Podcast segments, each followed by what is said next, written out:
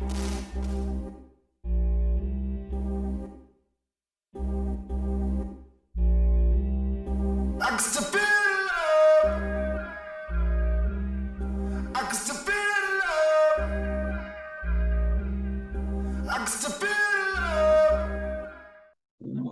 to the Uptown Parlay Pick Show. We got Ace, Ant, and Malik. What up? Ant is wide awake because he's the only one of us that's had a nap recently. So Yeah, I had, yeah, I got a nap and a you know a frappuccino, caramel frappuccino delivered from Starbucks by some delivery person. You know, they hot footed it down there. I, I think they rode a bike to get it to me, but I don't care. I got it and I'm good. That's that's beautiful. I'm glad you can rely on the kindness of others in uh, DoorDash. Oh, oh, oh, kindness. You still gotta pay them. you still gotta give them some type of tip. You know, that ain't free. You And can't put zero your- on the tip. And I am your host, Jack Marius, Tech Theratrix, and this is the Uptown Parlay Podcast. Get, get what? Wait, we, we adding names onto your, your profile now. I am, yes. yeah, okay. All right, let's get into it. Off top, I'm going to give you uh, seven college football games that we are going to be following tomorrow. I'm going to start with Buffalo at University of Buffalo, my alma mater at Coastal Carolina. Buffalo's getting 14. I'm going to take those 14 points and take the Bulls. If Purdue visiting Syracuse at the JMA Dome, no longer the Carrier Dome. Syracuse is getting one point. Syracuse is 2 and 0. Purdue is 1 and 1. You got Florida State at Louisville. Florida State is giving two and a half to Louisville. Louisville's been pretty trash so far this year. Florida State is actually two and zero. They might be ranked by the uh, middle of the season. UConn is going. Michigan is going to UConn. Michigan is minus 47 and a half. I'm going to lay those 47 and a half points because Michigan, UConn is that trash. Oklahoma is going to Nebraska where they just fired Scott Frost. Scott Frost was the worst coach probably in recent Nebraska history, having gone 2 and 23 in one score games or less. Nebraska is only getting 10 and a half points. I think it's up to 11 or 11 and a half now. I'm still taking Oklahoma. I say they beat them by three tutties. And the big game of the week, the U is going to Texas A&M, who just dropped the game to Appalachian State. The U is getting six points. I am going to be taking the U. And last but not least, we have Notre Dame playing UCLA. I'm going to be taking Notre Dame, who's giving up 10 and a half points to UCLA. Oh, wait, not Notre Dame, not playing UCLA. Notre Dame is playing South Alabama. I'm going to be taking Notre Dame. All right. Now let's recap the week, fellas. What did y'all, Anthony, Malik, what did y'all think? What was the most interesting game y'all had last week? What was, was something that caught your eye from week one? Well, I- go for this. The um, the, the the the game that really got me was the game that we didn't get to talk about because it was a Thursday night game. I kind of like the beatdown that Buffalo was doing. They was basically letting putting the league on notice that they going to go for the championship this year. They definitely going to get it. That's what they basically saying. That's the game to me. That was the game of the week, no matter what happened throughout the rest of the week. That was the most surprising thing that happened. Okay. I, I That was a beat because that was a beatdown. It was a beatdown. It was a beatdown. Um, I would say how Detroit played. I expected Detroit to kind of roll over once the team got up on them by two touchdowns. And the fact that they fought back to what they did, and they probably should have won the game because they missed the um they missed that penalty is probably, you know, kind of infuriating Detroit fans. But the fact that they lost by three, managed to come back and cover that spread was, I think, pretty tremendous. Um, well, being a Detroit fan, I wasn't surprised. That's pretty much what they. That was pretty much the game script from last year. Um, anyway, so uh, and Philly was a better team. That's why I picked them to win to actually cover the four. Um, and so I expected them to win the game. Um, but Detroit, they, they did they did show up and they played hard. I think the biggest surprise to me was how poorly the Bengals played um, in their home op- at home against a team that you know, for large, for lack of a better word, was you know appeared to be you know on the way down or at the very least you know middle of the road. You know, this was their opportunity. This was this was Cincinnati's opportunity to kind of to Anthony's point earlier to put the league on notice that you know everybody's talking about Buffalo, but we ain't going nowhere. You know, we we're still here. You know, we're the defending AFC champions. We were in the Super Bowl last year. Buffalo wasn't, and um, despite all of that and that opportunity to make a statement, they rolled over. You know, they laid a major egg. I mean, they still had an opportunity to win. They laid a major egg, and you know, put themselves in a situation where you know they're almost at a point where they they have to win. You know, they, like they are expected to win this game coming up against Dallas, and we'll get to it. But you know, losing that first game at home to a division rival in Pittsburgh, you know, putting yourself behind the eight ball almost immediately, and honestly speaking, you know, they're not.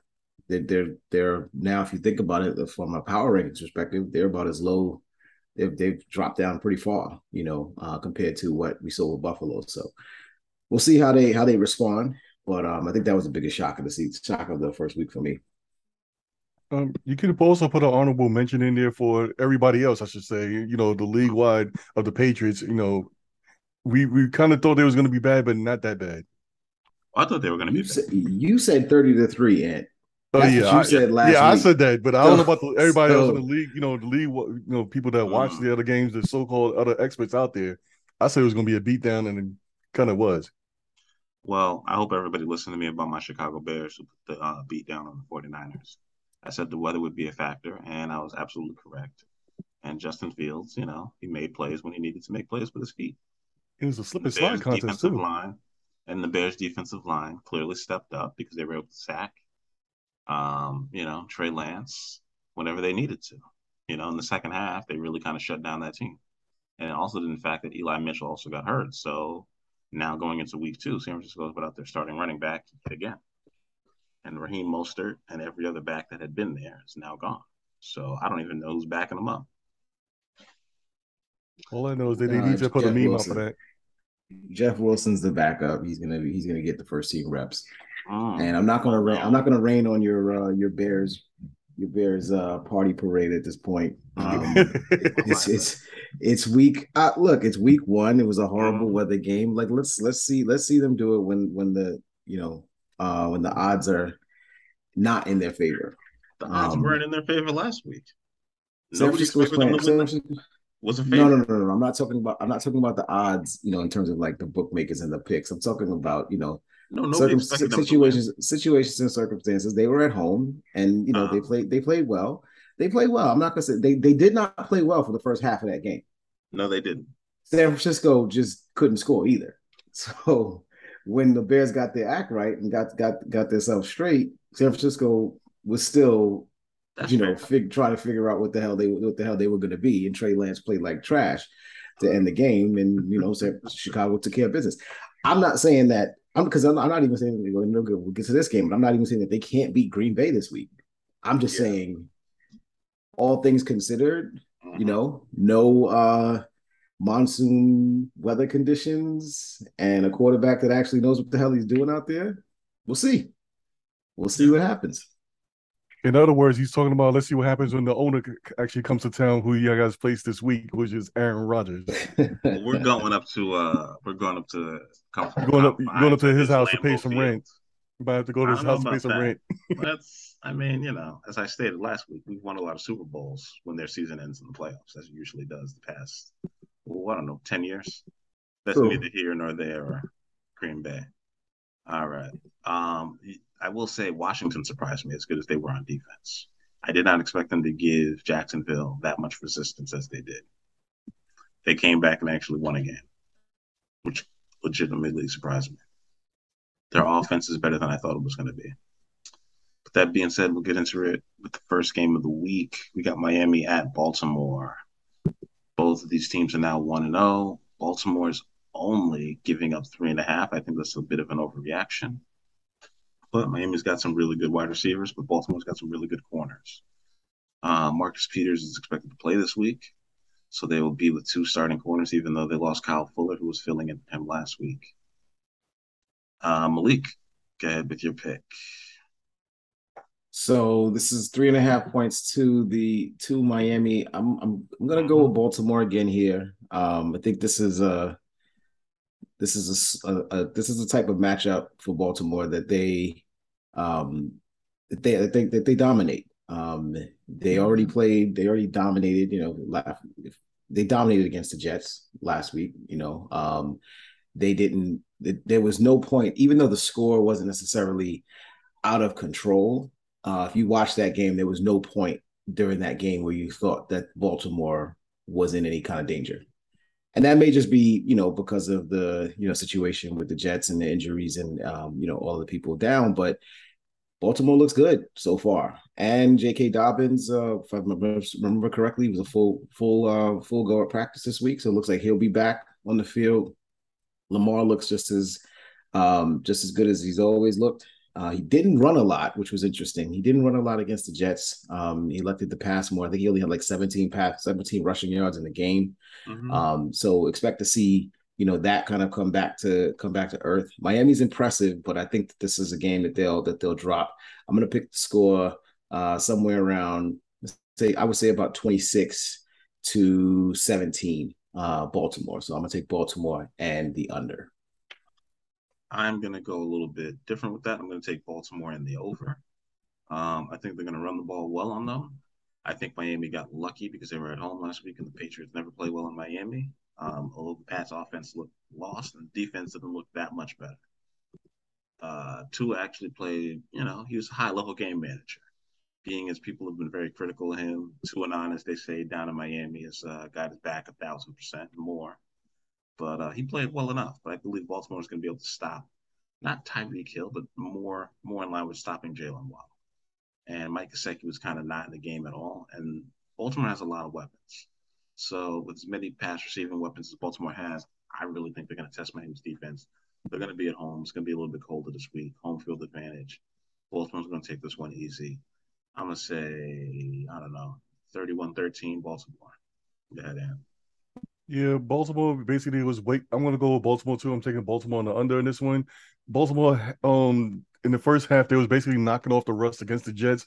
Jets didn't take advantage of that and then Baltimore basically came to life afterwards, and that's when they started scoring their points and stuff like that.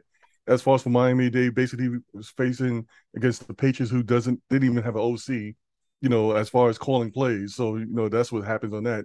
But I'm definitely going to go with Baltimore. They definitely have a good defense, and they can hold teams down. And also, you can see that offense is back back to kicking in full gear. I wouldn't be surprised they run over Miami, but they take it Baltimore under just in case on this because they, you know, they they're still knocking off that rust. Want to give them a little another extra week on that. All right. Next up, we have the New York Jets at the Cleveland Browns. Anthony, who do you got? This one, unfortunately, I'm gonna have to take on. Well, this week I'm gonna actually go the other way. I'm gonna take my Jets in this one. I'm gonna take the Jets and I'm gonna take them in the over on this one. Oh, the They're Jets gonna... are getting six and a half, and the over under is 39 and a half. Right. Yes. Oh, no, I'm we still, can see it, but I'm saying that for the I'm saying for the listeners. Right. No, I'm still going to take the Jets on this one. This is um, this is a wake up call for them. They actually have a good team as far as players is concerned, but it seemed like they taking forever to put things together. They taking advantage of Saleh's relax, relax was being basically relaxed and being a players type of coach and stuff like that. But it seemed like he was turning it up on them in the press conference. I don't know if y'all guys seen it. He was talking about taking slips and um looking at slips and receipts and all that stuff like that. That wasn't going towards the fans, in my opinion. I believe that was going more towards the players to put fire up in the heels, but actually uh-huh. do some do something and actually win a game. They're gonna have they have to win a game, so they're gonna at least be in it. But I'm gonna take the Jets in the over in this one. All right, I'm gonna take Cleveland in the under. Um, I think Cleveland has a better defense what they showed last week in terms of being able to stop Christian McCaffrey from running the ball was very effective. His own touchdown was basically from a yard out. If the Jets get that close and are lucky enough to get a short field, they may be able to score that way as well. I just don't see Flacco being very effective in this offense right now. It's not that Corey Davis was even bad. It's just the fact that Flacco wasn't able to get him the ball. They weren't able to protect him well. It's just the injuries on the line and the combination of things. If they keep Flacco clean, he could actually keep them in this game and keep it close enough. I don't see that happening. but I do expect to be very low scoring. 17-10 Cleveland. Gad movie. Yeah. um, so the thing that thing that really impressed me about Cleveland last week was their ability to run the football effectively with both of their running backs. Uh, Nick Chubb and Kareem Hunt both had really good games, and it showed you, you know, the game plan of that showed you that that's exactly what Cleveland is, is going to want to be, uh, especially until Deshaun Watson is able to come back and and play for them. They're going to be a ball control run heavy offense. They're going to hand that ball off to those two those two stud running backs on a regular basis, and not and try not to put Jacoby Brissett into situations where he has to push the ball down the field. Um, it's a smart play. It's probably not going to work against you know the more explosive offensive teams, um, and so that's where I think Cleveland's going to run into problems. But uh, for right now, they're I think that they're going to be. They think they should be fine against the Jets. Um, six and a half is a bit of a, is a bit of a high number um, for for a team, especially like Cle- that I'm saying like Cleveland, that's going to be expected to you know play ball control and run the football. Um, and I especially don't like a six and a half point spread when the over under is, is, is as low as it is because it almost means that you know one team is going to almost not have to is going to have to not score in order for the other team to really give. That if you know Cleveland gets 25 points, that you need you need um, to hit that under, you need, you know, the Jets to, you know, go Do under 20. You know, exactly. So, you know, again, it's a possibility. I think you're right. I think Cleveland's defense may may be as good as, if not a little bit better than Baltimore, with all of the studs that they have on that side of the ball, um, and they're being and them being at home. So I'm going to take Cleveland, and I'm going to play the over on this one just because of the just because the number is so low. I think Cleveland can get. I think between the two teams, they can get up to to about 40 points. I would just like to add in that the Jets defense was actually kind of playing kind of good there. They were. They were able to stop Baltimore from running the ball, which is what kind of surprised everybody. I also they couldn't even pass it that well either. I think that was the game plan. Well, the, the, the passing touchdowns disagree with you. Oh, the passing touchdowns because they when they slipped in that um Breece Hall, whatever, uh, not Bryce Bryce Hall. Anyway, they want they wound up getting a third or fourth cornerback on the dude, and that's when they started scoring on that. Okay even though the guy was supposed to be a, a course starter from last year, but still he got beat, and this is the reason why the Jets drafted Sauce Gardner in the first place. In fairness, yeah, that's true. And Sauce Sauce played a, you know, he's he's, he's improving. He's a rookie. He will get there.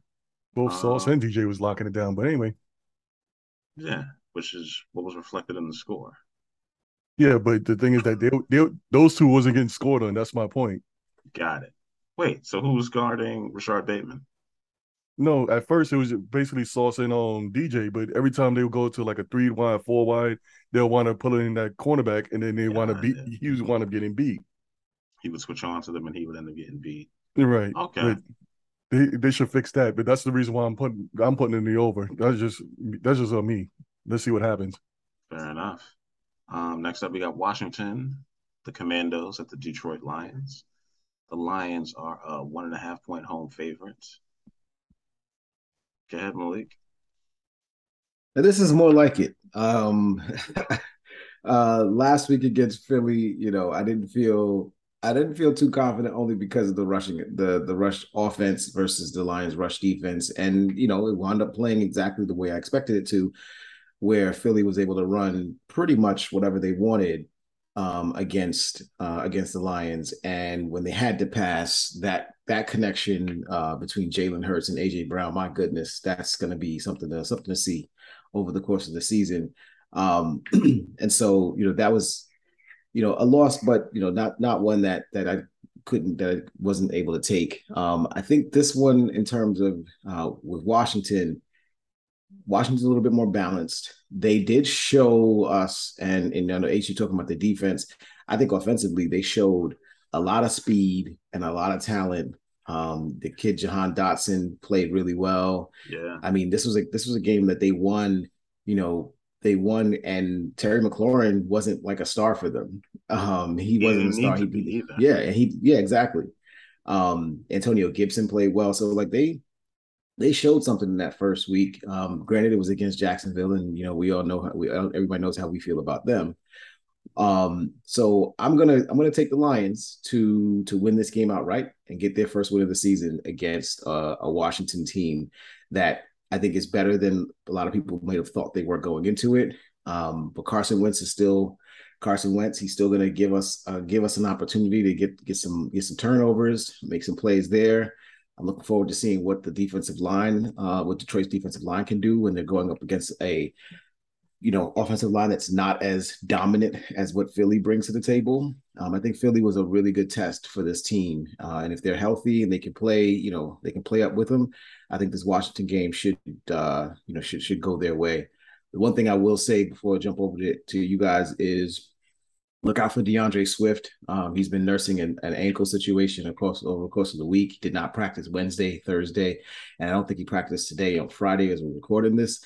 So keep an eye out for that. If Detroit's uh, offensive line is also a little banged up uh, as well. Uh, Ragnow may not play again. He didn't play last week.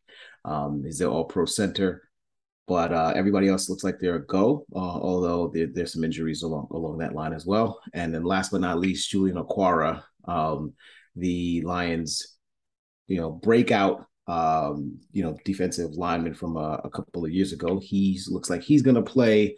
And uh, who's the kid from? Who's the kid on Washington? Um, Dotson. no, no, no, no, no. The the pass rusher on on Washington that that's still Montez not still not playing. Oh, yeah, Sweat oh. is going to play. Uh, Chase Young. Chase Young. Yeah, Chase Young is still going to be out uh, for Washington. He won't be won't be playing. So uh, look out for look out for those. But uh, yeah, I'm going to take Detroit, and I will take the over on that one. Okay, I'm going to be taking Washington and the uh, and the under, be mainly because of the injuries that you mentioned, D'Andre Swift. If I had known that he was hurt, I if, if he was healthy, I would definitely take Detroit. He had 15 carries for 144 rushing yards. He averaged 9.6 yards a carry. Um, Washington wasn't really able to stop the run against Jacksonville. James Robinson was amazing. He was able to score in every phase of the game. If D'Andre Swift can play, that would change it for me. But without him, I just don't think Detroit can attack them the way they need to. Jamaal Williams is more of a straight ahead banger, and he'll be good, but I don't think he'll be good enough. And I think Washington's offense, see, this game really feels like a toss up. I'm gonna take my chances with Washington. I'm gonna say Washington in the under, and the under hit in 67% of the time last week, just so everybody knows. Yeah, Dan. Yeah, this definitely feels like a toss up in my opinion as well. But I'm taking Detroit under this one just for a little um hu- um a, human standpoint as well on the side, just to let you let you guys know, Brian Robinson. You know, I know you guys heard about him a couple of weeks ago. He wound up getting shot, but right now he's actually in camp, uh, in with the team, working out and stuff like that. So soon he would come back. Quite praise. I'm glad that you know he, you know, something worse than what happened to him, like being, you know, dying or something that didn't happen. But as far as for this game, I'm definitely going to take Detroit and the under in this one. All right. Next up, we got Indianapolis at the Jacksonville Jaguars. The Jaguars are home dogs and they're getting three and a half points. The over under is 45. I'm going to start this off, and I'm going to take Jacksonville. Actually, I'm going to take Indianapolis here to cover. Um, they probably should have won the game last week. Rodrigo Blankenship, formerly of the Colts, missed a game-winning field goal from 42 yards out.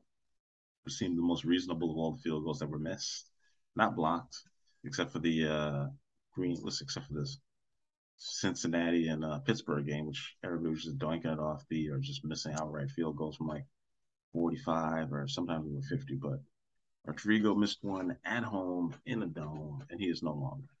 Therefore, I'm assuming whoever they replace him with is going to be a little more consistent. Um, they fed the ball consistently to their star running back. Um, I don't even need to say his name. Everybody knows who he is. I'm taking Indianapolis. Matt Ryan is good enough. Jacksonville's a little bit shaky, and the defense is very shaky. Give me the Colts and the over. Go ahead, Give me the Colts. Give me the Colts and the under in this one. I quite. I don't like Jacksonville. I think Jacksonville needs to get so a little bit more scrutiny on their on their team. But from what I'm looking at here, I, I have I like Indiana's team a little bit better. And even though they're going to be going traveling to Jacksonville, I kind of like how this over and under is looking here for them. So I'm going to definitely take Indianapolis in here and taking the, the under in this. All right. Go ahead, Malik. You know, part of me really wants to take Jacksonville, um, just because I feel They'll like deserve it. A, yeah, that's the that's the, that's the whole thing. I feel like home opener, you know, against against a, a division opponent, you know, there's got to be at some point in time we've got to see, you know, what everybody else saw with Trevor Lawrence. Um, I mean, we did see a pretty phenomenal uh, interception from their number one pick this year, uh, Travon Walker. Mm-hmm. That was that that pick that he had was was fantastic. I I, I like I there's there's cornerbacks out there that I don't think can make a, can make that catch um, that he made. So, you know, I just want to see Jacksonville. I got to see it to believe it. I guess is where is where I'm coming from with them. Um, I think they have tons of talent. Uh, Doug Pederson, we already know he's been a successful coach in this league, so you know you know that you believe that they have something that they can that they can build upon.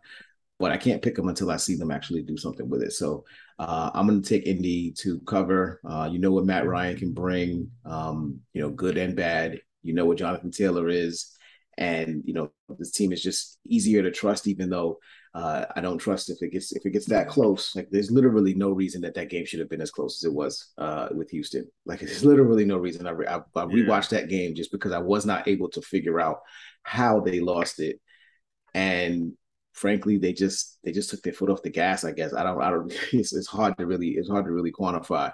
Um, but I don't think that happens here. Uh, Indianapolis takes this win. Uh, give me Indy, and I will take the over on this one. All right. Next up, we got Tampa Bay at New Orleans. Tom Brady against New Orleans since he's been in Tampa is 0 4. New Orleans is a two and a half point favorite, and the over under is 44 and a half. This is my first lock of the week. I am taking Tampa Bay to roll on New Orleans. If this is a team that could not stop Atlanta and Atlanta with Marcus Mariota and Cordarrelle Patterson, they have no chance at stopping Tom Brady, Leonard Fournette, and that offensive line and the weapons that they have in Evans, I don't care that Godwin is out. Julio Jones looked like Julio Jones. This man ran a jet sweep. He looked like Julio Jones five, six years ago. Um, I don't know what he showed up to Tennessee as, but whatever he showed up to Tampa as, it's working. Um, New Orleans is not bad, but they're not good enough to win this game. Give me Tampa, take the over, lock it in. Yeah, Malik. I'm going the other way. Going the other way on this one. Um, yes, yes, very shocking, of course. Um, look, t- look, I said the same. I just said what I, I just, what I just said against Jacksonville. I said the same thing with Tampa and Tom Brady. Like they have not beat the Saints. The Saints have been able to beat them. Call it, call it luck, call it skill, but it's been happen. It's happened so many times over the past, you know, couple of seasons since since Tom Brady's been in Tampa Bay. It's just hard to quantify. It's hard to say that they're not going to be able to do the same thing at home in their home opener against um against the Bucks. Um, I do think I, I'm going to disagree with you there, Ace. I do think not having Chris Godwin is gonna is gonna uh, uh, show up at some point in time, and I think it's to show up relatively early um, because I don't trust that Julio Jones is just you know back to his 2013 version of himself um, for for for too long. Um, 2018 version, which is would be the best or version. 2018, whatever, whatever version that you know, whatever version that it was when it was him and Matt Ryan lighting up the league. I don't think he's there yet. I think he's got definitely still got you know a lot of juice left, and he still can he still can run and play with the best of them. But I think as a third option, somebody that was going up against you know, uh, you know, not not the best corner on the other side. You know, he was able to he was able to show some things, but I, I think that you know uh, clearly Tampa's, I'm sorry, clearly um, New Orleans has their work cut out for them, but I think they'll be able to score enough points and keep the game uh, at a relatively close uh, close clip. Um, they may not win the game outright, but I'm not taking them as a home dog. I mean, I'm taking them as a home dog on this one. I'm going to take I'm going to take uh, New Orleans, and I'll take the over. All right, Anthony. You're the Yeah, hearing both of your arguments, y'all, y'all both had very good arguments, but I'm going to side with Malik on this one. I'm taking uh-huh. quite. I'm taking New Orleans and I'm taking them in the over. I don't believe in Tom Brady right now as far as for this game is concerned. You know, and quite both teams is basically still knocking off Russ. I don't believe in Julio Jones quite playing all of a sudden. This is not Madden. You, you know, you can't just plug him in there and all of a sudden he start just going off and keep on going. But as far as watch out for New Orleans, they even got that wildcat thing going but let's see what happens. I'm taking New Orleans on the over. I would like to remind both of you that Alvin Kamara is not expected to play this game. I don't know if you knew that. He's questionable. He's questionable. He's, yeah, that means unlikely. He's just questionable. That doesn't mean he's unlikely to play. He's questionable means he's going to play. And all right, Well, this is the tight, and- tight end from San Francisco. And not for nothing, you know, Tampa Bay still missing what three of their start three of their five offensive linemen, three of And their they- starters on the and they- offensive line. And they played great last week. They did not play great last week. Dallas just played like trash. Uh, Dallas just know. Dallas's look. Dallas's defense Dallas's wasn't all that bad. good. Dallas's offense. Dallas's offense wasn't was was what was causing the was biggest terrible. problems for them. Yeah. Was was was horrible. Dallas's defense didn't play all that bad last week. I mean, they scored So- nine. They scored nine points. Three The points. well, Tampa's offense. You mean Dallas's No, offense. Dallas. Dallas. Yeah, Dallas's offense scored like nine points in the game. Yeah. You know, So- you, it's, it's hard. It's hard to win when you when your offense can't score you any points. New Orleans can score some points. New Orleans can score some points. Jameis Jameis might throw a throw a couple to Tampa, but he's going to throw some to his own to his own guys as well. Michael And Thomas played. if- he looked good. He did. And look, and that's what I'm saying. If you're talking about Julio Jones, you got to mention how good Michael Thomas looked. That. Yeah. You know, you, you got you got to give him credit too. So it, it's it's you know I think it's leaning it's leaning pretty well into the, the Saints' favor. We'll see. Fair enough. Next up, we have the Carolina Panthers going to the New York Football Giants. The Giants are two point home favorites, and the over under is 43 and a half. And who do you got? Uh, it's very hard to pick this one here because you know Baker kind of failed on me on this one. The Giants actually surprised me. Is is going both ways. You know what? I'm going to pick the Giants. The reason why is because of coaching, and I, I'm going to have to go with uh fellow friend Coy Toledo on this one because he was talking about the Bills coaching. He always kept on talking about their culture and they they um stuff and chewing my ear off, and I kind of hate that because that's the Bills. But anyway, Culture. as as far as the Giants is concerned, they seem like they, you know, they going a- going going around their little handicap known as Danny Dimes and actually winning games. So I'm gonna go with this one. I'm gonna take them t- until Baker proves me right. I'm gonna have to go with them and I'm gonna take the um let me see, it's 43 and a half on this one. Yep. Yeah. Yeah, so I'm gonna take them and I'm gonna take them in the um under in this one. All right. And I'm gonna make this a, one of my, my first lock of the week. Oh, locking it in, folks. All right. Uh, Malik, who do you got? So fans can't fans listening cannot hear they can't see our our podcast. We don't put we don't put the video up on these, but you see what I'm holding right here. I'm holding two very very these, these are Chinese these are the Chinese um uh what is it Chinese therapy the therapy balls. The steel these balls are Bruce the, these Lee. are the steel balls that Brian Daboll showed last week in, in going for two in that opportunity that he had to win that game against You got Tennessee the win or you lose right here. that that was outside of the most that that was the most impressive victory not just because of the fact that he went for it on two after two but they were getting dominated Yeah. by Tennessee for pretty much the entire game until, Until they like the woke up six minutes of the game.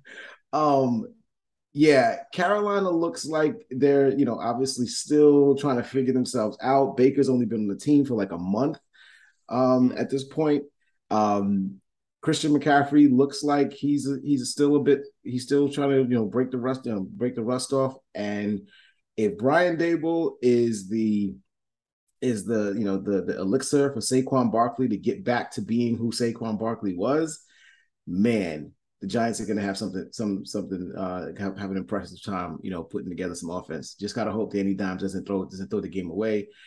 It's a two point spread, um, and the Giants are and the and, and the Giants are opening up at home. I'm going to take the Giants, and I'll take the over on this one. All right. I'm going to take those two points and I'm going to take Carolina. I knew it. I knew it. Um, You knew it because Carolina's comeback failed last week. Uh, Hey, hey, you know that just Baker's still real estate shopping, right? Baker may not have a home in Carolina, but he's better than who they got. And He's he's, still looking for a home. he's the best quarterback they've had since they had a healthy Cam Newton before they got rid of him. Um, before he kept hurting his foot over and over and over again. He looked good last week throwing it to Robbie Anderson. He just needs to work with his receivers a little bit more, work the tight ends a little bit more. And they still have, I think, honestly, even if we're carrying Saquon to Christian McCaffrey, I'd rather have McCaffrey. Because if they just load up the box and say Saquon beat us, I don't think I mean, basically that's what teams should do because Saquon can beat you, but Daniel Jones cannot, as shown by last week. Tennessee's defense is not like all world, but they should have won that game. I don't think Carolina's going to make that mistake. I think the Giants are feeling good. They had a good week of practice, but I am not counting Saquon out, but I'm not counting out um, McCaffrey and the rest of the Carolina Panthers. Their defense is upset. They lost a few opportunities, but I'm taking Carolina. They may actually end up being a push the way these crazy games were in week one. Maybe it'll carry over to week two. But these are the two most iffy teams that are playing each other this week, honestly. Um, Just remember McCaffrey because they have a better quarterback and an equal push on the running backs. I mean, I don't. I wouldn't call it equal push, especially for coaching. Like Malik was saying with Brian Daboll, making um Saquon look a little bit, quite play a little bit better. But yeah. quite, I understand where you're coming from because McCaffrey yeah. made um last year made Sam Darnold look like he's a Pro Bowler, but and he has a confident quarterback. He has an above average quarterback right now. So, so yeah, I can see why you're leaning that way, like, but Daniel Jones has more fumbles than any other NFL starter. So like he don't even got to throw it. He just got to fumble the ball before he gets it to Saquon. And, I'm just gonna try to could pick it up. I'm just gonna try to believe that the Giants might actually have an actual coach, so you know he's gonna negate that Daniel Dan, Danny Dimes BS, and yeah. hopefully you know they can survive this year and they can draft a, their real quarterback next year. Fair enough. Yeah, for all those Giants fans out there listening in New York, New Jersey area, and Connecticut. Shout out to y'all. Um, next up, we got New England at Pittsburgh. New England looked terrible. People around here are upset. Uh, Pittsburgh is a point home underdog, which is kind of shocking because they did lose their best defensive player, but he is not gone for the rest of the season. They still have Minkah Fitzpatrick, Minkah Fitzpatrick, who's all over that damn field, making play after play, play after play. So at least in the secondary, they got somebody. They're forcing Kendrick Bourne to be put into the lineup, even after Bill Belichick was mad at him for coming into a couple meetings late. Um, the owner has said as much publicly. So, based on the chaos that is going on, and the fact that Pittsburgh is at home and New England still is not, I am taking Pittsburgh to cover and win this game. I'm going to take the under. A low scoring game favors them again. Um, sad to say, but the New England Patriots will start 0 2 for the first time since the 2020 season. Give me the Pittsburgh Steelers, and Trubisky for the win. Go ahead, Malik.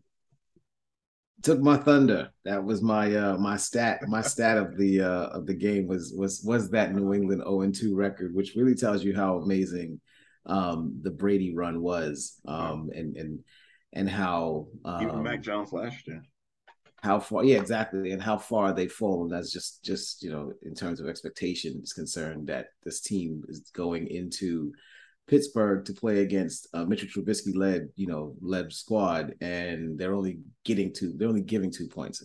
Now, granted, I think the thing that was the thing that's most mostly interesting about this for me is, you know, people are people are saying that Pittsburgh's win uh, against Cincinnati was a bit of a surprise, which I won't say that it, you know, it, it wasn't. It totally know, was. They, they, yeah, they I, I won't disagree with that.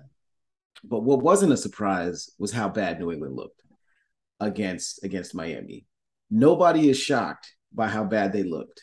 Nobody's worried by, by about New England at this point. They're not worried about the quarterback, the running backs, the receivers. Nobody's worried about anything over there. So to me, I'm gonna go with Mike Tomlin and the Pittsburgh Steelers to hold their to hold their own against a team that you know probably one of the few teams in in the AFC that they are actually you know hands uh, hands and feet better than. So I'm going to take the Pittsburgh Steelers, and uh, Mitchell Trubisky is going to start two and zero. Oh. His Pittsburgh career is going to start two and zero, oh. uh, and I'll take the over just because I feel like that number is just so uh, so low um, that you know I, I feel like you know somebody's going to score a couple of points. I'm just I'm going to take the Pittsburgh Steelers and the over. All right. And- thank you, thank you. Ding dong, the witch is dead, and everybody's gonna be having a conga line beating the snot out of the Patriots this year. This is, con- this is what happens when you don't have Tom Brady. This is also what happens when you don't have Josh McDaniels or any competent OC. Once again, ding dong, the witch is dead. This is gonna be a beatdown. I'm definitely taking the Pittsburgh, and I'm taking them in the over. This is gonna be the first of many because a whole lot of these AFC um teams are coming for revenge, and they're gonna beat the snot out of uh, Bill Belichick for all these years of how he was treating the basically the league and the AFC, going for it, go for it on, on silly stuff and all these other things, and quite this gate and that gate. Definitely take quite Pittsburgh and t- definitely take the over. This is gonna be my next lock of the week. y'all guys better run down there to the whatever you wherever you're betting at and put the money on that. Yeah, I'm locking in Pittsburgh as well, Ace. I mean, it's a two point dog at home against against a Patriots team that looked like trash. I mean, seriously.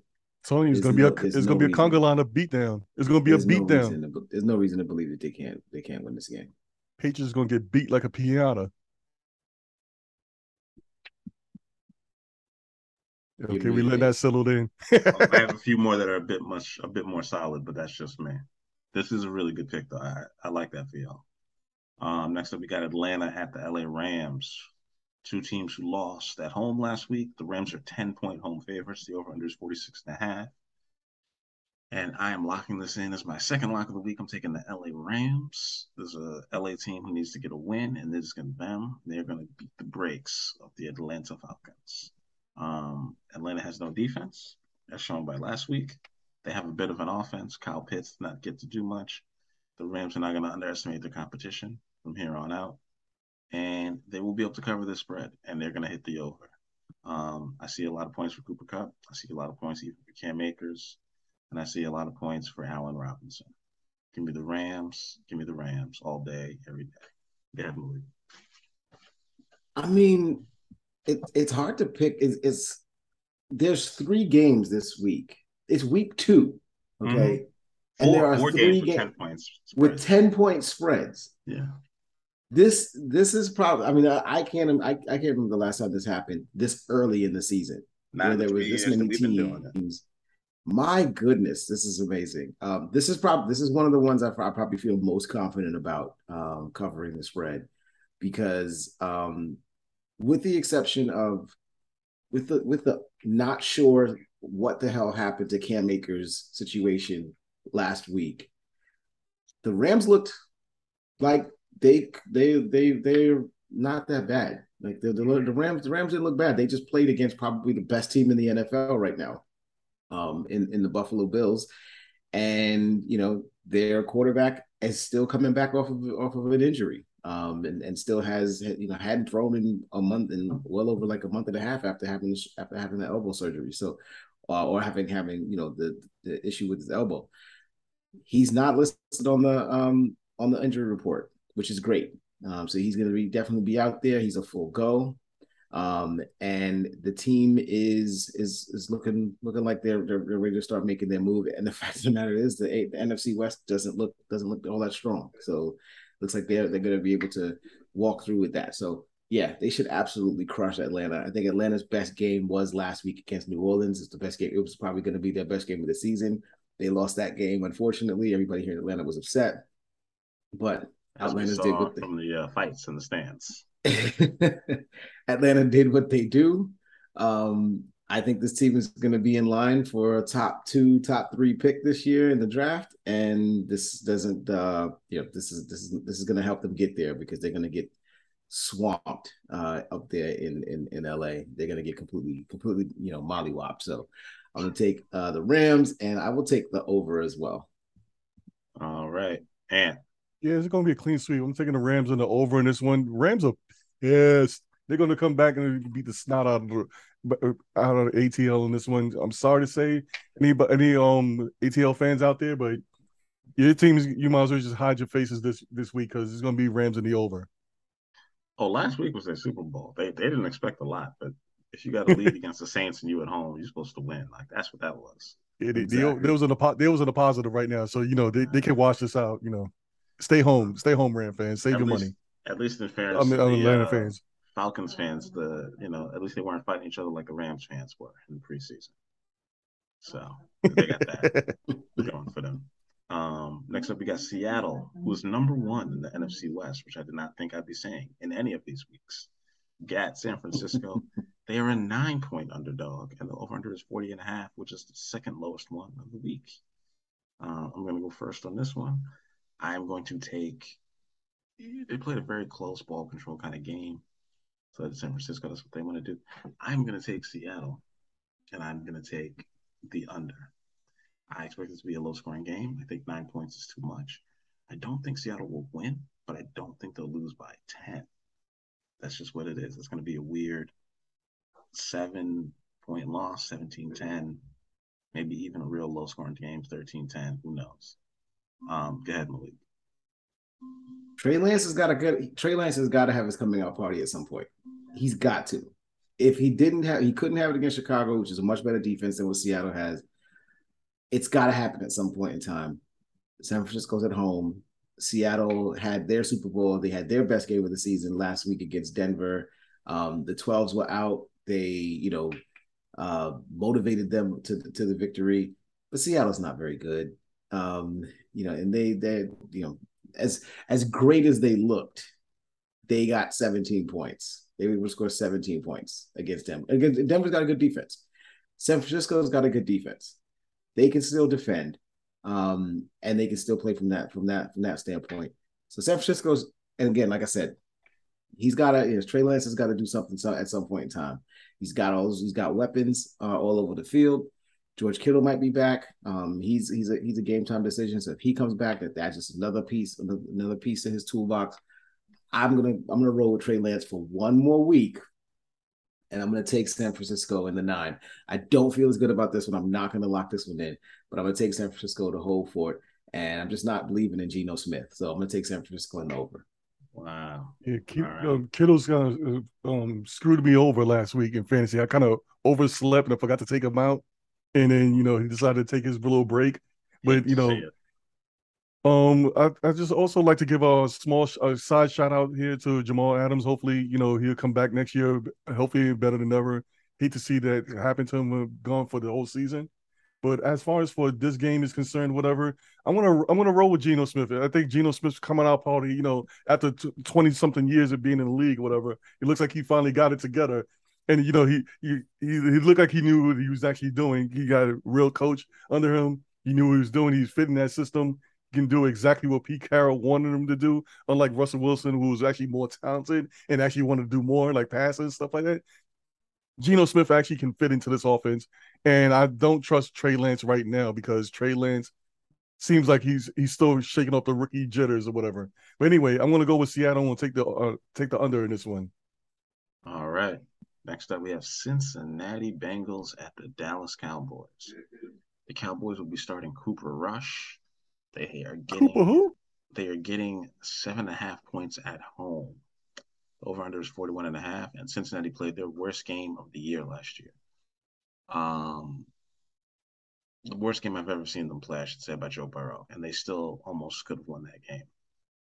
They have the best wide receiver, I believe, in the game. He is unguardable on that fact alone, I would like to take them, but giving Dallas seven and a half is too many points.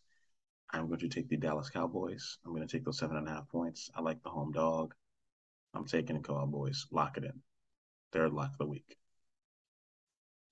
And who do you got? Well, I'm gonna um shout out another shout out here to this little meme that I posted in our group from um Cow- Dallas Cowboy Hater Nation. I'm gonna go with them on this one you know, quit and you know, even though Cincinnati did bad last week, whatever, and you know, had a bad game, this is Cooper Rush they kind of playing against, you know. So I'm just gonna go here.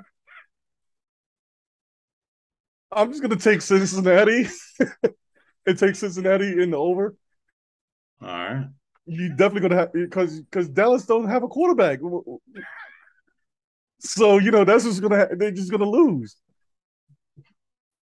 Anyway, right. I'm going to take Cincinnati and over in this one. Not believing in Coop. Nope. Right. Malik. You're on mute, Malik. Yeah, cool. I actually am believing in Cooper on this one. Cooper's Cooper Cooper Rush has been on this team for what three? I believe it's three years now. He's been the backup yeah. for a while. He's fully, you know, this is not like a situation where he's just learning the offense. He's fully involved into the offense. And you know, for with the exception of maybe the downfield throws, uh, because Dak has a stronger arm, I don't see a reason why the Dallas Cowboys can't run the exact same offense that they ran with Dak with Cooper with Cooper Rush. You know, um, obviously, you know he doesn't uh, uh, give them the athleticism that Dak had, and he doesn't give them the, the strong arm downfield. But he made some decent throws. Um, you know, in the game, he didn't look he didn't you know he didn't look horrible, and his um, and you know he didn't play bad in, in other starts that he's had over the course of the last couple of seasons when he's been here. So I think he's going to do perfectly fine uh, and keep this game close, keep this game within uh, within a within a touchdown. Dallas's defense is still a good defense. Cincinnati, the one thing that Cincinnati still didn't show me last week was they didn't show me the ability that, that they, you know, going to commit to the run. Um, with all the the turnovers that Joe Burrow had, uh, especially especially coming off of his injury with the appendicitis. Um, expected him to, you know, expected them to, to hand the ball off a lot to Joe Mixon and get that that side of the ball running. They didn't really do that. So uh, Dallas, if, if Dallas can put them into the same situation, they're not going to run the football and they're going to, um, you know, give the ball to Joe Burrow and, and just let Jamal uh, Ja'Marr Chase do what he does. I think Cincinnati wins the wins the game, but I'm going to take that seven and a half points for a Dallas uh, Dallas underdog. That you know yeah, they they lost their quarterback, but I don't think their backup is as bad as everybody else. Uh, everybody everybody else believes it just because of the fact that he's been there for you know a, a fair amount of time. So I'm going to take Dallas, and I'll take the over as well. All right. Next up, we have the Houston Texans at the Denver Broncos. Russell Wilson's home opener, and Houston's new road first road game of the season with their new QB who did not look very good last week. He looked lost in the headlights. I think Denver's defense is going to lock in. I think Russell Wilson's not going to miss too many opportunities, and they're definitely not going to fumble on the goal line again. Houston's defense is not that good, and Denver's is much better than I expected. I'm going to take Denver to cover at home. I know 10 points is a lot. I know I picked the Rams already. But um, yeah, I'm leaning on Denver on this one again. It's going to be Denver. I expect them to cover this. Go ahead, Ann. Yeah, um, I just wondering how much they paid Russell Wilson. He's guaranteed 165. So the next three years, he's their quarterback, and then for the next two, if he plays those, 265 or two, 38 million a year. So how many of y'all was scratching your heads last week? You know when Russ when that multi-million dollar quarterback was sitting on the side when the kicker decided to come out, you know, to win the game for them. It didn't make no sense right there. I can't believe they went for it, and I can't believe they didn't give him give themselves a timeout to make to have a decision, to have more time to make that decision, to like kick it or do what they were going to do. All I know is I'm hoping that behind the scenes killed them in that game also. I hope that behind the scenes there was a whole lot of yelling and stuff like that, and they take it out on Houston this week because that, that's what I'm going to go with. I'm going to go with Denver in this one. I'm going to take Denver in the over in this one. Houston got a, a decent team, but I can see Denver actually winning this and both teams combined scoring over 45.5.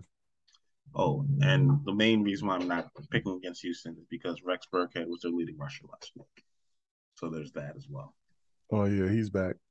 That's my pick. That's why I'm that's why I'm locking it. I'm not only picking Denver, but I'm locking Denver in.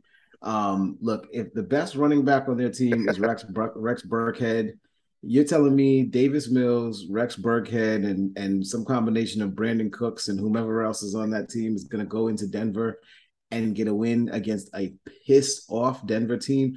Look, Denver lost that game against Seattle because of two fumbles on the goal line, a, an idiotic uh, play call by by their by their head coach, and eleven penalties. That's what it took for them to lose by one point. Okay, so Denver is a better team than a lot than people are giving them credit for. Um, this team should be perfectly fine, and Russ is going to cook. And Nathaniel Hackett is not going to take the ball out of Russ's hands anymore. He knows what the hell he knows what the hell he has now. At the very least, he knows what the hell he has. Uh, he thought himself, he, he, you know, like he thought he he like I guess he like just just just you know game planned himself out of that situation. That won't happen again. Give me Denver. I'm locking this in. It's my third lock. All right.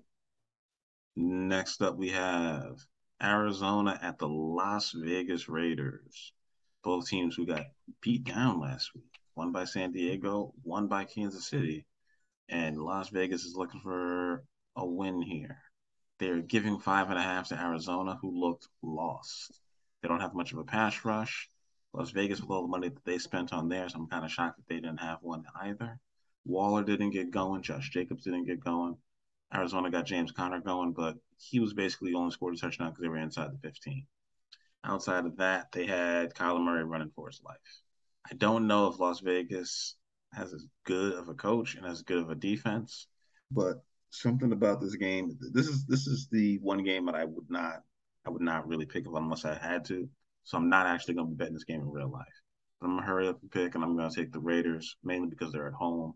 I think Waller, I think um, their new wide receiver, why do I keep forgetting his name? Who they were desperately missing in Green Bay last week. Davante He's going to have Adams. a huge game. Davante Adams. Adams is going to have another huge game. And I think Josh Jacobs is finally going to get going.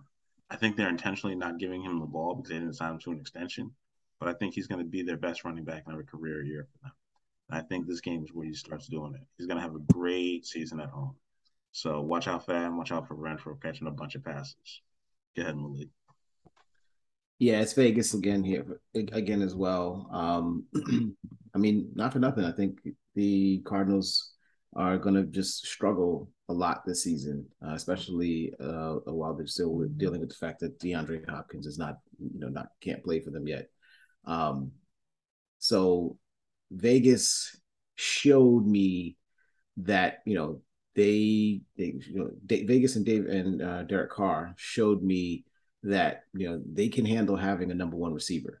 Um, they fed they fed uh, you know Adams pretty well, and you know got him on track.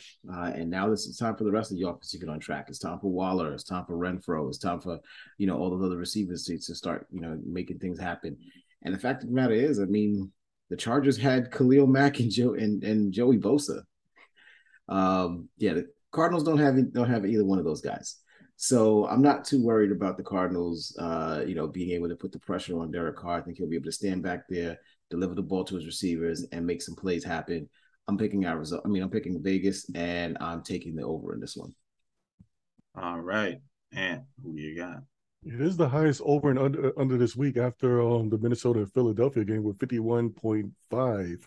It's Mhm. kind of scary. It's kind of scary for me to pick on that one, but I, I I'm very tempted to pick um Vegas in the over here because I definitely don't trust Arizona, so I definitely understand why you guys picking it. But for some reason, for a betting standpoint, a little gam, a little um gambling me want to pick go, with the Vegas and the under in this one. I still think that they can score a lot of points, but I don't think it's going to reach up to 51.5 on this one. All right. And Malik, I think you had my uh, third lock of the week is Dallas. I had Denver. I had Seattle Denver. actually. I had Seattle, who's getting nine points. You did lock in Dallas too. I did. Yeah, you did. Listen Well- back to the recording. You did lock in Dallas. If you don't, if you don't want to take them, that's fine. Anybody who's listening to me right now, I am not taking Dallas as a lock. All right. Sure, you don't want to take Cooper Rush I as, do as a believe lock? that they'll cover, but I'm not taking them as a lock. That's that's madness.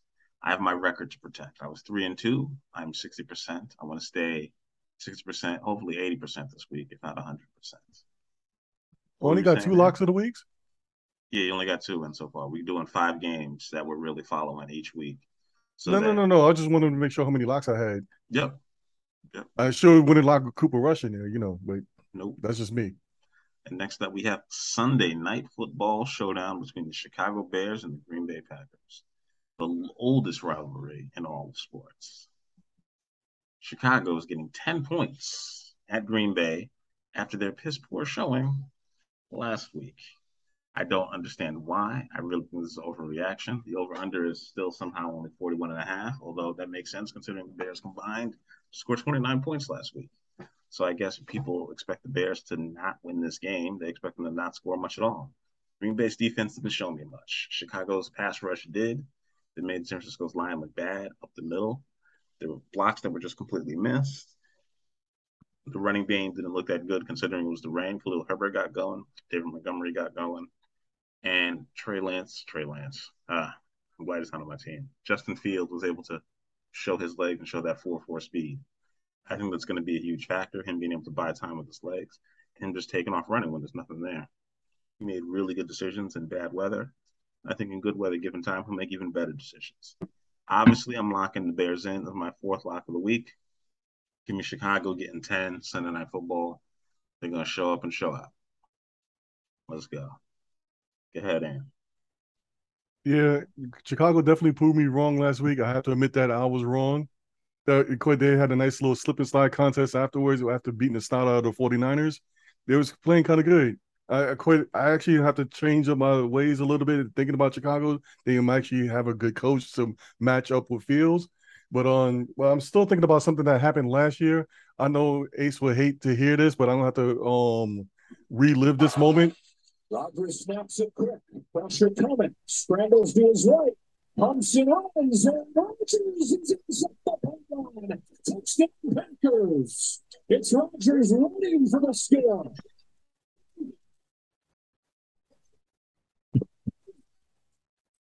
All right. on to Joe. Yeah, so this is with gonna, the highlights this year. I love this it. is I love this it. is this is definitely going to be Chicago going up to Green Bay. You know, they have to pay rent. Maybe you know, hopefully they can say they own Rodgers. But let's see what happens. Either they're going to be paying rent, or they're going to finally quite take a, take over the um the lease of the, of their house back. I'm going to go, but for this game, I'm going to go with Green Bay and the over. two differences from last year to this year. Green Bay Yeah. doesn't have Davante Adams, and Allen Lazard is their best wide receiver, which is never a good situation for Green Bay to be in. let's see what happens. Oh, this have to be my lock, so I have to lock this in. Green Bay in the over. Love it. Go ahead. Go ahead, Malik. Um, not only am I taking Chicago, I'm locking Chicago for 10 points. I'm gonna lock them in. I want the 10 on this one. Um, look, I mean, not for nothing. I think Ace, I think the black and blue vision is coming division is coming back. I think these four teams are going to beat the living hell out of each other for all of those games. Um, I think you know Minnesota may be the most talented team in the division, um, top to bottom. Uh, obviously, you know Rodgers is still Rodgers, but he's got some he's got some figuring out to do on the on the offensive side of the ball. I don't think Green Bay is just going to score a ton of points against everybody against anybody this this year. They're going to play defense and they're going to keep the game close. And Chicago needs to do the same thing. I also think that Justin Fields can do some do something with obviously with the running game. You know, he can run the football and keep the game close, keep the keep the clock down. Matt Eberflus showed me something uh, last week. Um, you know, coaching the team. I'm not saying Chicago's going to win the game, but I think that 10 points is just way too much to be giving away to to a team in, in this rivalry.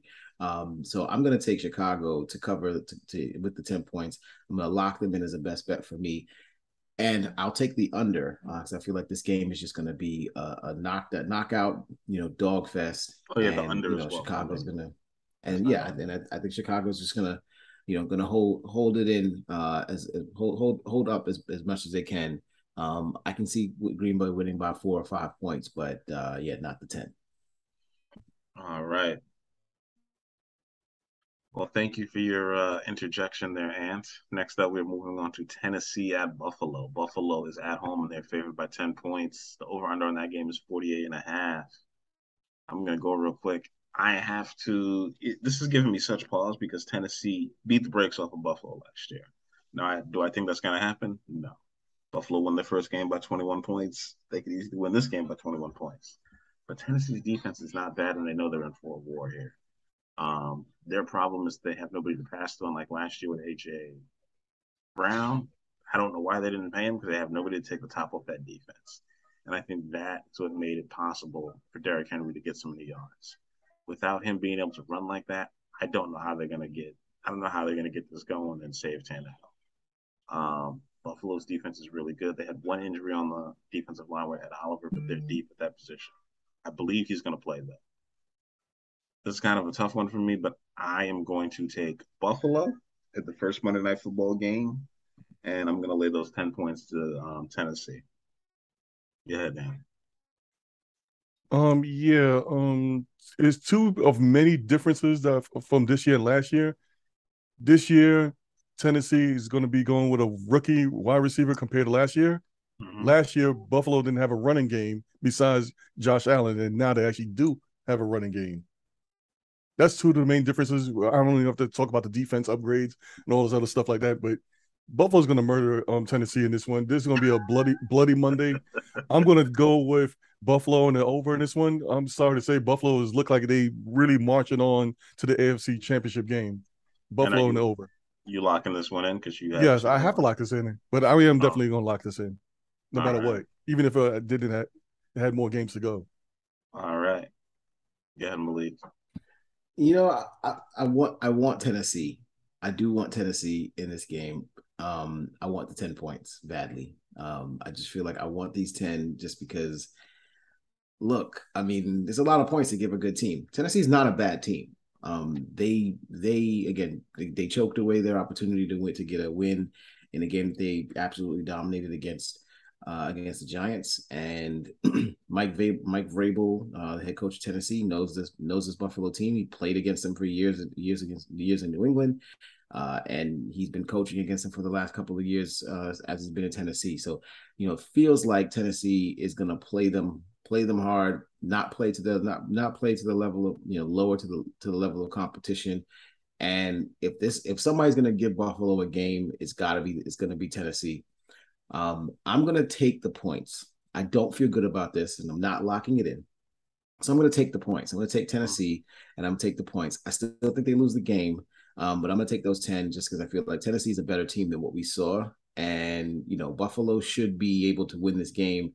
And I think I think they could win this game by seven or eight points, and and it still looked like a you know pretty impressive you know win, but just you know not blow them not not blow not blow the brakes off of them. If Derrick Henry can can get there running, if, if Derrick Henry can can can run the football, like you know, uh, winning a game something like you know 28-21, I could see that happening. Um, so yeah, give me Buffalo, and I'll take the uh the over as well. All right. Wait, before you Tennessee. go on, a, sorry, Tennessee. Give me Tennessee. No, again. I just I just want to say, you know how much it pains me to actually keep picking Buffalo like this. You know they're good, and you're not. A Yeah. hater. Yes, I'm not a. I, I can't be a hate on this. I know they're good, and for some strange reason, Facebook decided to have Buffalo, of course, me follow Buffalo. I started seeing a lot of Buffalo stuff popping up. I don't know how that's happening. Even though I trying to block it. They're listening in on your phone, and you have it set so it's reading all your preferences and listening to your microphone. So it's probably must be something. as we speak. And if It that's the case, subscribe and listen to the Uptown Parlay podcast brought to you by Voyager.io. All right. That's a word from our sponsors. Back to the games. Our second Back to the Monday Night Football games. game, which is kind of weird because usually they do an East Coast West Coast thing, but both of these are on the Eastern time zone. One's at seven fifteen, one's at eight thirty. So I guess you can't watch both of them at the same time unless they expect Tennessee to just get blown out so early that she'll just turn on the Philly game. Minnesota is at That's what I'll be doing. I'm gonna be watching the Philly game. Minnesota's at Philly. Philly's giving two points. The over under on this is 50 and a half. Philly put up a bunch of points, but also gave up a bunch of points. Their pass rush is really good. Um, I give, I really, really give um, Detroit a lot of credit because the fact that they were stand up to that Philly defense and everybody's picking them as an underdog pick, I'm impressed. But they were at home, so you know they got a lot of fighting in that team. Philly's going to try to beat down Minnesota. I, I think their secondary is much better than we give them credit for, and I think Philadelphia is going to be able to do it. I expect them to win this game. They can run the ball on anyone. And once you can run the ball on anyone, you have AJ Brown, and if they can actually complete a couple passes to Davante Adams, it won't be a problem. Sorry, Devonta Smith, former Heisman Trophy winner out of Alabama. It should not be a problem. Um, Justin Jefferson is great. I assume they're going to double team him, rotate coverages, do whatever they got to do, play some soft zones, make sure he doesn't get behind them. But don't expect Minnesota to go off. Dalvin Cook is going to have to be a major factor in this game for them to win. Felt like he wasn't in the game plan at all last week, or he just got shut down at the line of scrimmage. Give me Philadelphia. This is my final lock of the week. I'll lay those two points. Philadelphia and the under. Go ahead, Aaron. Yeah, I'm going to take um Philadelphia as well. Definitely give me Philadelphia and the under. I I just don't like Kirk Cousins. I think that's the reason why. It, it, it always pains me every time I just I just look at Minnesota. I just see his his face and I just hate him to death. I know I'm not supposed to be. I'm supposed to be a little bit biased on this and actually pick on on uh, actually how things are supposed to go, but I don't like You don't him. like him. So- Maybe his teammates don't like him neither, so that could affect the way they play. Yeah, I hope so. But you know, yeah, I'm definitely going to take Philadelphia. I want to pick the over just because I see that 50.5 over there. I just want them to beat the snot out of them. But I'm going to be a little bit more realistic, unlike I was in some of these other games. I'm going to take Philadelphia and the under in this one. All right. Oh, this is my last my last lock of the week as well. All right. Malik. Last game, last pick for you. Yeah, um, it's a clean sweep, guys. We're gonna lock it in Philadelphia. They looked really impressive. Um, I watched that. I watched that Detroit game with them actually two times. Um, once the once live and then uh, once on a uh, condensed replay from NFL Plus. Um, they looked really impressive. Um, they look like they they know exactly what they have uh, in their quarterback situation. And again, I, I, mentioned it earlier. That connection between him and AJ Brown is really fucking impressive. I'm saying it's, it's it's pretty good. Um, look, Minnesota. I said it earlier, I think Minnesota is the most talented team in the division. Um, they sh- to me should win the division. Um, oh, and they need to win game, but they need to win games like this where the opportunity presents itself. Um, they have a one game lead on Green Bay. And but after this week, I think everybody will be tied one and one. I think everybody in the division will be tied one and one because Minnesota's going to lose this game, um, and Philly's gonna Philly's gonna roll. Um, Philly is the one thing I will say. Kirk Cousins, you don't like Kirk Cousins, and I just don't like Kirk Cousins in prime time. I think Kirk Cousins in prime time is a problem, and I don't believe that he's going to be able to, you know, withstand against this defense. And I really want to see uh, the the matchup between Darius Slay, uh, big play, big play Darius Slay and Justin Jefferson. I would love to see if they're they're locked up against each other uh, throughout the course of the entire game. That'd be really interesting really fun. So I'm gonna take minutes. I'm gonna take uh, Philadelphia as well, locking them in Philadelphia and the over because I think this is gonna get to a good high scoring matchup. All right, moving on to our shout outs and to recap our best bets. I have Tampa Bay the LA Rams, Seattle Seahawks, Philadelphia, and I guess I'll stick with oh, and Chicago.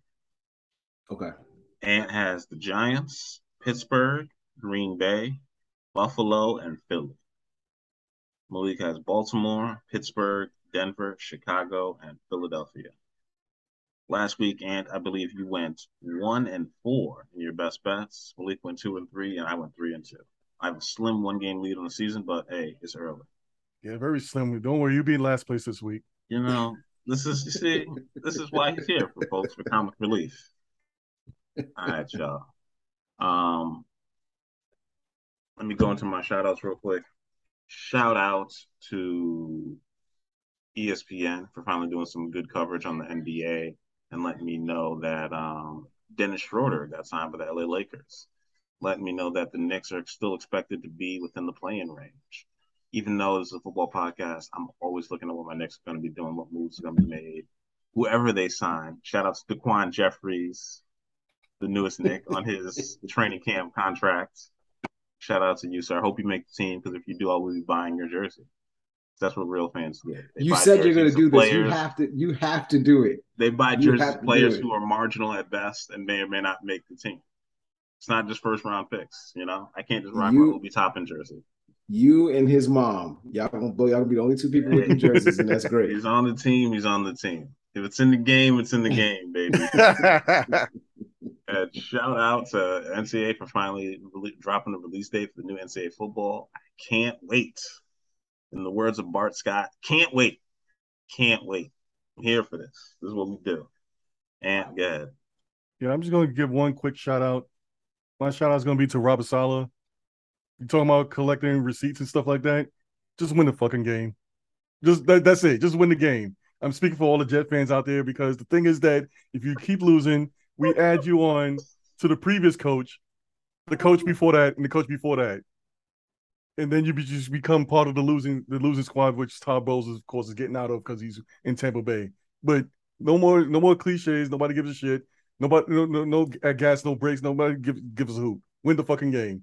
I'm saying that because I'm quite I'm speaking for the Jet fans that I know in different Facebook groups that's been saying this for the longest, like over hundreds uh, of them. Just win the fucking game. That's all we give a shit about. Fuck the receipts. Fuck all the the, the, the slogans and shit like that. Just win the fucking game. In the words of Herm Edwards, we play to win the game. Thank you. If you yeah. win, if you win this week, that'll be it. Anyway, go ahead, Malik. You know, I, I actually did like what Robert Saleh was saying about the receipts and all that stuff. I actually like the fact that he's keeping all the receipts. Now he may not be able to cash them in at any point, but he's keeping them. He's gonna keep. Go hold on to all his receipts. You live in New York, hold on to all those receipts. Cause you know, you know what, you're gonna need you're gonna need to get your get yourself reimbursed when you got to fly your ass back to San Francisco or wherever the hell, whatever hell, whatever the hell you got to you got to go when the Jets fire you after three seasons because you ain't won no damn games. If you don't win no games, so Anthony's right. You don't win no games in New York, they will get rid of your ass relatively quickly. You got to worry about that. You and Zach Wilson, you'll be hanging out with Zach Wilson at his house with his mom and them. Um, shout out to uh, my shout out is to uh, all of the NBA players that stepped up and spoke out again uh, with this Robert Sarver situation and made it very clear that the um, you know relative slap on the wrist that the NBA gave him for his his comments and, and all of the misogyny and everything that was going on in his organization is not to be tolerated and you know it's not enough. Um, it's not enough for you know for him to be just be gone for one year 10 million dollars you know for billionaires 10 million dollars is a drop in the bucket. It's like 10 dollars to us so it really don't matter to him. He's probably just cashing that out from a freaking a freaking stock option that he has. Um his mattress. so it's it's you know it that's not that's not the hit. The hit Dude is the you know exactly to me, like the hit, the hit for the hit for, for owners like this and, and, and people like this is to lose the thing that you, you you cherish the most, and that's this that's the the the prestige, but it's also that team. There's only thirty of you guys that have the the, the luxury and the opportunity to go ahead and, and own one of these franchises, and you know it's it's up it's on you to make sure that you uh, keep yourself above board. And the fact that he's not doing that, and the fact that this, you know, he's got a whole bunch of black guys on his team, and he's talking about a whole bunch of black people, black people on a regular basis. And Um, other creepy stuff if he was doing like exposing himself in front of male employees when they were like bending Yeah. in front of him happened to be Yeah, the comments this he was making about everybody like he's this a dude's class A a- weirdo. this dude's a creep on multiple levels, man. I just wanted to ask you on this too. Also, do you think that the owners behind the scenes just didn't want another Sterling situation? They just trying to keep it, Well- keep it in there because it can happen to them at any time or something like that. There's no What tape and there's no photos or video to run on this on like nightly news. Like they were running it on CNN, Fox, everywhere. Like Sarver was getting it from everywhere. Now even Fox was like, "Wow, this is this is apprehensible." But like, basically, what would need to happen is you would have to be a pattern of this. And he, I mean, basically, they didn't really make him. They didn't, you know, they didn't make them make um, what's his name? Uh, Uh, Sterling. They didn't make Sterling sell. His wife declared him incompetent took the team and she sold. She was like, four billion? Y'all take that. Or no, it was two billion. They paid two billion dollars for the LA Clippers. And she was like, Y'all take two billion dollars. He's my ex, right? You know, I don't give him, give him none of the cash. Yeah, that's all me. Yeah, I'll, I'll sell it. I'll take that. Shelly Sterling sold the team and took two bill. So I don't think Robert Sarver is divorced. So I don't know if they're gonna make him sell, but PayPal pulled out, so we'll see. PayPal's no longer sponsoring the team. They were the patch on the jersey. So it's going to be tough to find a new one. Maybe he can Yeah, I mean, be I think- sponsored by I- Ashley Madison or something. I don't know. I think if he's if he's still around and he's not um he's not gonna be you know out there you know he's, if he's gonna be out there I, I would say look all these players Chris Paul you did it before you know where you made a statement against uh, Donald Sterling you know when you won the Clippers do it again you know nothing wrong with doing it again uh, you and, and and set an example for the rest of this league and the rest of these owners out here that they can't do this shit so shout out to the NBA players for stepping up speaking out uh, once again and uh, and putting a voice to to to the situation because this this is this is bullshit, man. Can't can't we can't be having this. Yeah. And shout out to my Las Vegas Aces. I know y'all gonna win the title tonight, um, or tomorrow, I should say. I know y'all named after me, and I appreciate that. And I want y'all to win. Shout out to A'ja Wilson, and we out. Peace. Peace out.